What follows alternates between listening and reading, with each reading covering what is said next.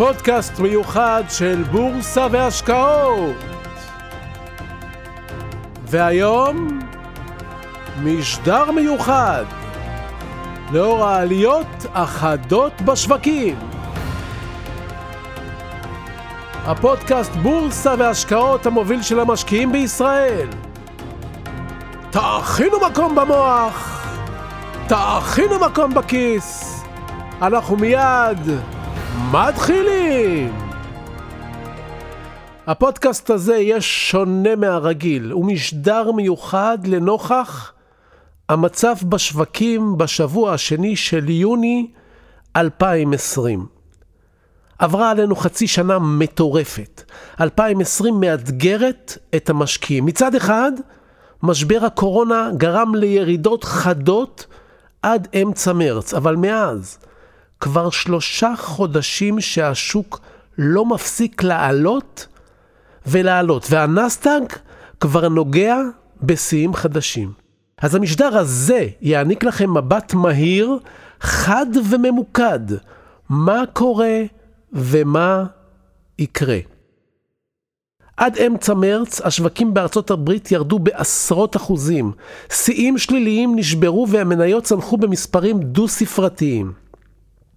הסיבה? משבר הקורונה כמובן. איש לא ידע מה יביא איתו. רואי השחורות צפו קטסטרופה אנושית, ונראה כי למשקיעים רבים סוף העולם הגיע. הם החלו למכור הכל, מכל הבא ליד, עד אמצע מרץ זה עבד והשווקים התרסקו. אולם, מאז נראה שהשוק לא מפסיק לעלות. מנהלי תיקים ומשקיעים רבים עדיין מחכים לתיקון כדי שיוכלו לקנות מניות בשערים נוחים. אולם התיקון ממאן להגיע עד כה. למעט ימים פה ושם, אין תיקון. וורן באפט, המשקיע האגדי, מכר את מניות התעופה שלו באפריל, ומאז הם עלו ב-100%.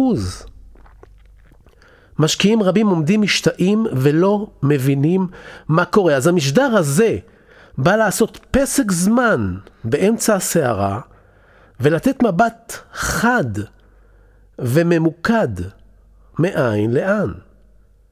אז זה שהשוק ירד ולמה זה כבר ברור, אבל מדוע השוק עולה? זו השאלה שמעניינת. אספתי עבורכם עשר סיבות בגינן השוק עולה כדי לעשות סדר, לנסות להבין מה קרה ומה יקרה, מאין לאן. אתם מוכנים? אז בואו נתחיל בסיבות. אחד, נכון להיום יש מעט מוכרים. כל השפנים ברחו בינואר, פברואר ומרץ. מי שנשאר כבר לא מוכר. שתיים, כשמביטים על הקורונה וחושבים ממה פחדנו ומה באמת קרה, אז זה לא היה כל כך נורא כמו שחשבנו. שלוש, מתרגלים. אי אפשר להפחיד אנשים הרבה פעמים עם אותו איום. לפני חודשיים אנשים במסכות הרתיעו אותנו, והיום מרתיעים אותנו אנשים ללא מסכות. ארבע, אנשים מתבוננים לעתיד באופטימיות. בסך הכל, הנזק קרה כי השוק נעצר, הכלכלה לא הוכחדה. זה לא שהייתה מלחמה ומפעלים נהרסו וצריך לשקם בגדול את המשק. היו חודשיים של חופש. חמש, טראמפ יודע שאם וול סטריט עולה יש לו סיכוי להיבחר. כאומן תקשורת הוא משתמש בה חזק ועובדה. הוא משפיע. 6. הפדרל ריזרב אמר שהוא לא יניח לשווקים ליפול. המשקיעים מאמינים לו, ויש לזה השפעה פסיכולוגית גדולה. 7. מדפיסים כסף ומזרימים לשוק האמריקאי כמויות אדירות ששום גל לא עומד בהם. צונאמי של כסף קונה הכל. 8. בפועל מספר המחלימים כיום עלה על מספר החולים. אז אנחנו מבינים שהנגיף כרגע בנסיגה. תשע, הריבית אפסית. אין אלטרנטיבה לכסף. עשר, יש עדיין סקטורים חבוטים שהמשקיעים רואים שם הזדמנות, כמו תעופה, בתי קזינו, קרוזים, פיננסים, אנרגיה. כלומר, עד כאן אלה היו הסיבות שהשוק לא ירד ואפילו עולה. אני חושב ששלושת הסיבות החזקות הן אחת, טראומת 2008, כשבמשבר הקודם, ב-2008, נתנו לבנק של ליאמן בראדרס לקרוס, זה עשה נזק כלכלי, אבל נזק פסיכולוגי הרבה יותר גדול, מאשר לתמוך בו. אנשי הכלכלה בארצות הברית למדו את הלקח והם תומכים בשוק. הם לא נותנים לגופים פיננסיים ליפול, או לגופים בכלל. שתיים, אנחנו נמצאים בעיצומו של הניסוי הכלכלי הגדול בעולם. מעולם ממשלות לא הדפיסו כסף ללא הגבלה בצורה כזאת ושפכו אותו לשוק. בעבר פחדו לעשות את זה כדי שזה לא יעלה את האינפלציה, כי כשיש הרבה כסף, זה מה שקורה. אבל הפלא של העשור האחרון, שאפשר להדפיס כסף והרבה, והריבית נמוכה. אף אחד לא יודע איך ייגמר הניסוי הזה, אבל כרגע זה עובד טוב. שלוש, בחירות. טראמפ חייב בורסות גבוהות כדי להיבחר מחדש. מבחינתו זה להיות או לחדול, והוא מאוד מאוד רוצה להיות. וכעומד בראש מעצמה הגדולה בעולם, יש לו יכולות. עובדה. אז עד כאן אמרנו מה היה, ועכשיו, לאן בטח תשאלו. אוקיי, תדמיינו חורף. לילה. אתם יכולים לעצום עיניים. אתם נוהגים בתוך שבר ענן בדרך חשוכה. אתם בקושי רואים לעוד כמה מטרים קדימה. אתם מנסים להתקדם לאט ובזהירות. זה המצב שלנו היום בשווקים. העתיד לוט בערפל. ככל שאנחנו מתקרבים לנובמבר, בחירות בארצות הברית, העצבנות תגדל. הסקרים שיגיעו בקרוב יצביעו על יתרון למועמד לנשיאות זה או אחר, וזה ישפיע. העצבנות תגבר. הקורונה שאולי תחזור בסתיו לא תסגור שוב את המשק.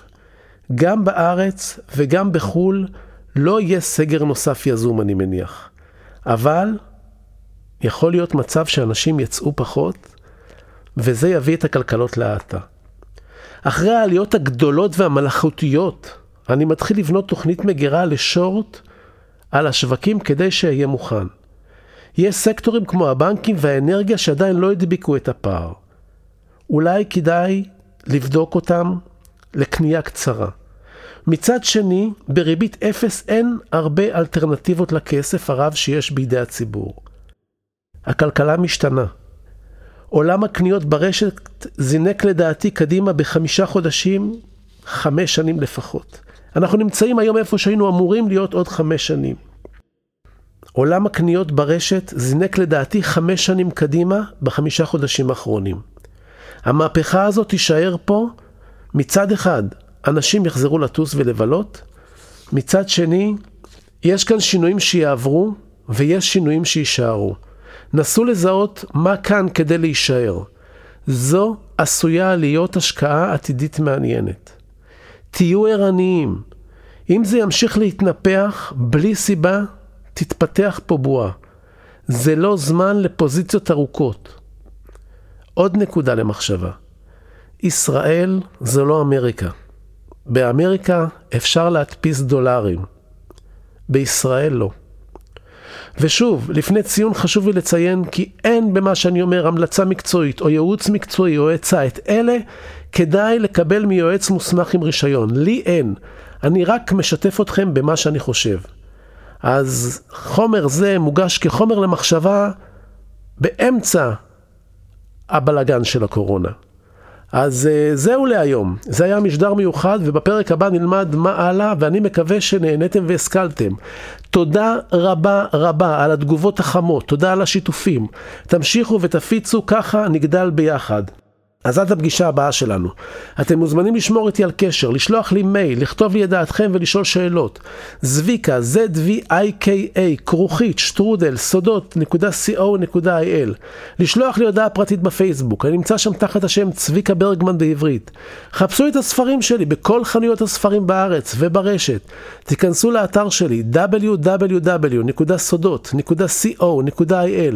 תכתבו ספר בורסה צביקה ברגמן בגוגל ותגלו עוד. תגיבו, תשאלו, תעלו נושאים, אני אחזור לכל אחת ואחת מכם.